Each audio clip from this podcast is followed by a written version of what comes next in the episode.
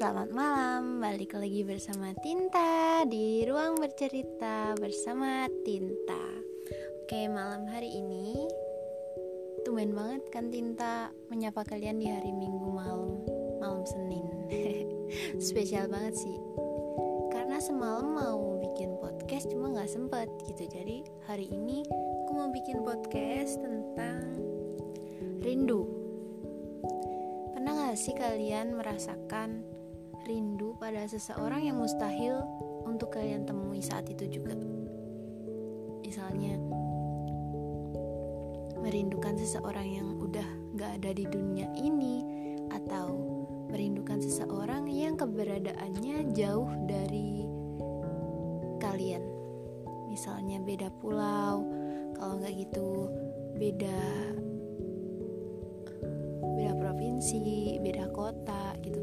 Tapi ini lebih ke rindu pada seseorang yang mustahil buat kalian temui, mustahil buat kalian hubungi. Misalnya kalian merindukan seseorang yang udah bener-bener lost kontak sama kalian, terus merindukan seseorang yang kalian tuh hanya bisa bilang kangen deh sama dia, tapi sadar diri antara emang udah beda alam, kalau nggak gitu udah emang nggak bisa kontakan karena nggak tahu mungkin nggak tahu sosial medianya, nggak tahu nomor WhatsAppnya, nggak tahu keberadaannya dia di mana. Itu adalah sebuah rindu yang benar-benar menyiksa kalau kataku, karena ada beberapa rindu yang kita hanya mampu untuk mendoakannya saja. Kita tidak dapat mengungkapkannya secara jelas pada orangnya, pada objek yang bersangkutan, dan kita cuma bisa mendoakan untuk yang terbaik buat dia, dan hanya mendoakan semoga dia baik-baik aja di sisi Tuhan. Yang parahnya lagi, rindu itu gak cuma menyiksa, tapi benar-benar menghimpit hati hingga merasakan kayak duh kangen banget, tapi gak bisa apa-apa, tapi cuma bisa ngomong dalam hati semoga dia baik-baik aja gitu.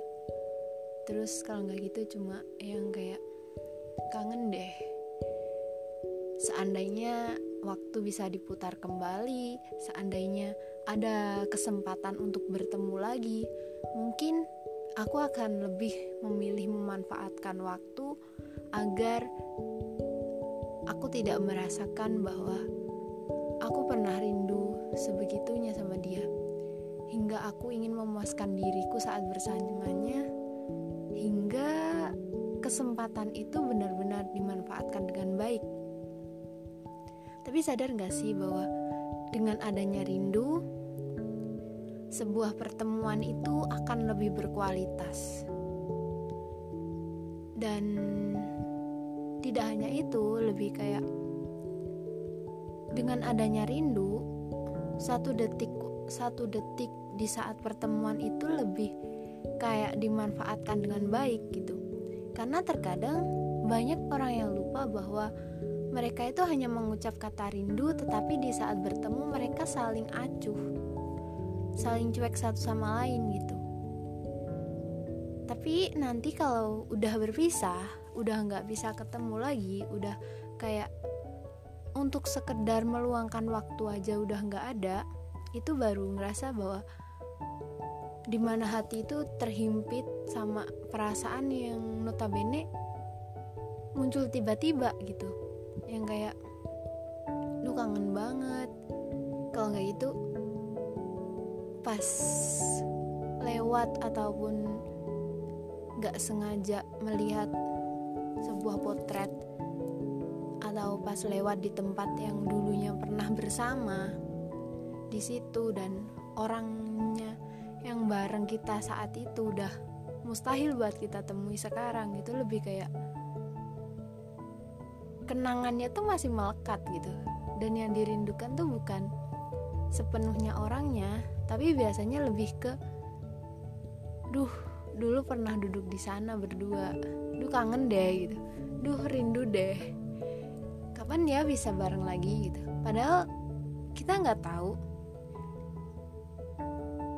hal itu masih bisa terjadi lagi atau enggak, masih bisa terulang lagi atau enggak, bisa kita wujudin lagi atau enggak. Pasti waktu dan tempatnya meskipun sama, tapi waktu dan tempatnya, maksudnya di waktu yang sama dan di tempat yang sama, belum tentu kita bisa mengulang dengan orang yang sama. Dalam artian, kita belum tentu bisa merasakan hal yang sama meskipun kita berada di tempat yang sama, dengan orang yang sama, dengan waktu yang mungkin di jam yang sama, tapi kita belum tentu bisa merasakan itu, merasakan hal yang sama saat pertama kali kita datang ke sana. Terus gak sengaja kayak kita sendirian ke sana, terus kita merasa kangen sama orang ini, pengen banget ketemu, cuma sadar diri sekarang udah gak bisa, sadar diri sekarang udah beda dunia, sadar diri sekarang udah gak bersama. Hal itu malah yang bisa ngehimpit hati kita, kayak dulu kenapa kita begini. Kalaupun tahu suatu saat akan begini, pasti dulu aku akan memanfaatkan waktu dengan lebih baik lagi gitu. Mungkin dulu kitanya belum tersadar bahwa pasti suatu saat akan merindukan hal-hal ini gitu. Kayak lebih acuh, lebih ya udahlah ya, jalanin aja gimana-gimananya gitu. Terus juga lanjutin aja gimana ke depannya gitu kan.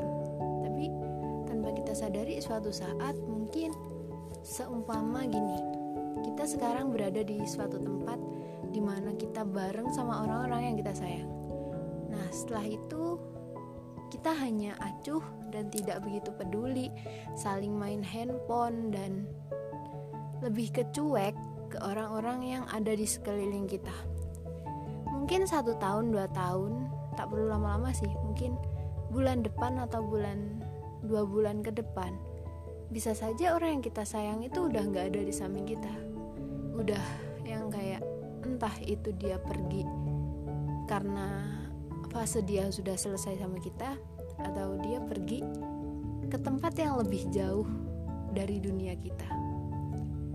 Suatu saat kita bakalan ngerasa kayak, di saat kita kembali ke tempat itu, mungkin kita bakalan ngerasa kayak, kok kangen ya, kok rindu ya, kok rasanya kayak ada yang kurang, kok rasanya ingin balik lagi. Andai dulu, pasti ada kata gitu, andai dulu aku bisa memanfaatkan waktu, mungkin akan lebih banyak kenangan, akan lebih banyak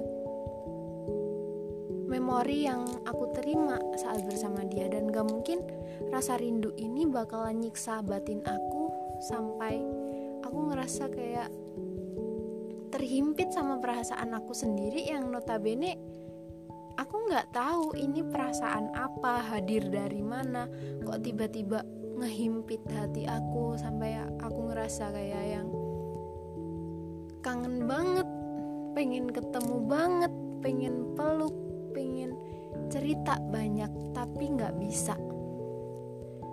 Bahkan hal yang paling mustahil di saat kita merindukan seseorang yang udah beda alam sama kita, dimana serindu-rindunya kita, sebutuh-butuhnya kita pada mereka,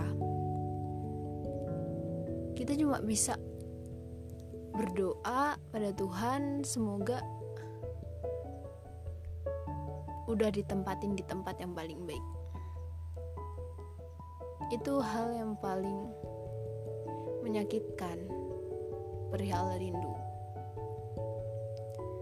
Bahkan jika membahas soal rindu itu, kalau kataku ya, rindu itu adalah hal paling rumit, perasaan paling menghimpit, yang sulit banget ditranslate antara apakah ini perasaan yang benar-benar hadir dari hati, atau hanya perasaan yang sekelebat datang karena adanya memori.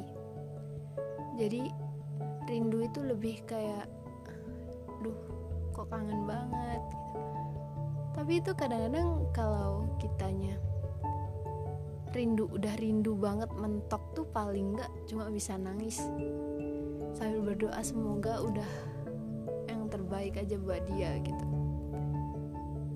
Apalagi kalau udah rindu sama orang yang mustahil untuk kita temui, itu kita cuma bisa menengadah berdoa pada Tuhan semoga yang terbaik buat dia, semoga kesehatan selalu menyertai dia gitu. Bahkan kadang-kadang kita gak bisa hanya untuk sekedar menyapa hai apa kabar ke dia. Kalau kita benar-benar rindu, kalau kita benar-benar ngerasa bahwa aduh kangen, aduh rindu banget, rasanya pengen meluk, rasanya pengen dia ada lagi di sini, tapi ya nggak bisa gitu. Itu adalah perasaan terumit.